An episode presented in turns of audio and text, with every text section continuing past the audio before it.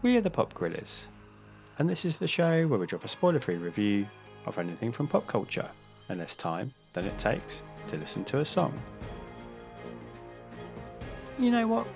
There's nothing like opening your action adventure threequel with an exposition heavy 10 minute history lesson sequence, is there? Less a continuation, more a cheap, off key imitation.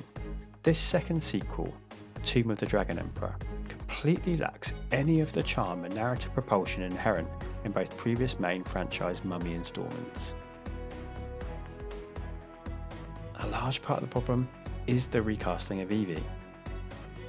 Maria Bello is a fine actress when cast correctly. See The Cooler and A History of Violence as two key examples. But she doesn't have the sass and playfulness to pull off this character nor the kind of chemistry with Brendan Fraser that seemed to come so naturally to originator Rachel Weisz.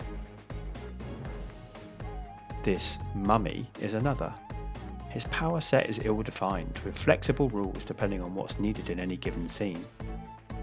The fact that, for most of the film, Jet Li is either made of mocap terracotta or a crudely animated monster doesn't help matters either. What a waste.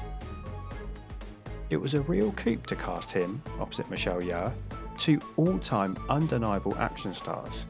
So the fact their climactic sword to sword action scene is so shoddily directed and sloppily edited is truly unforgivable too.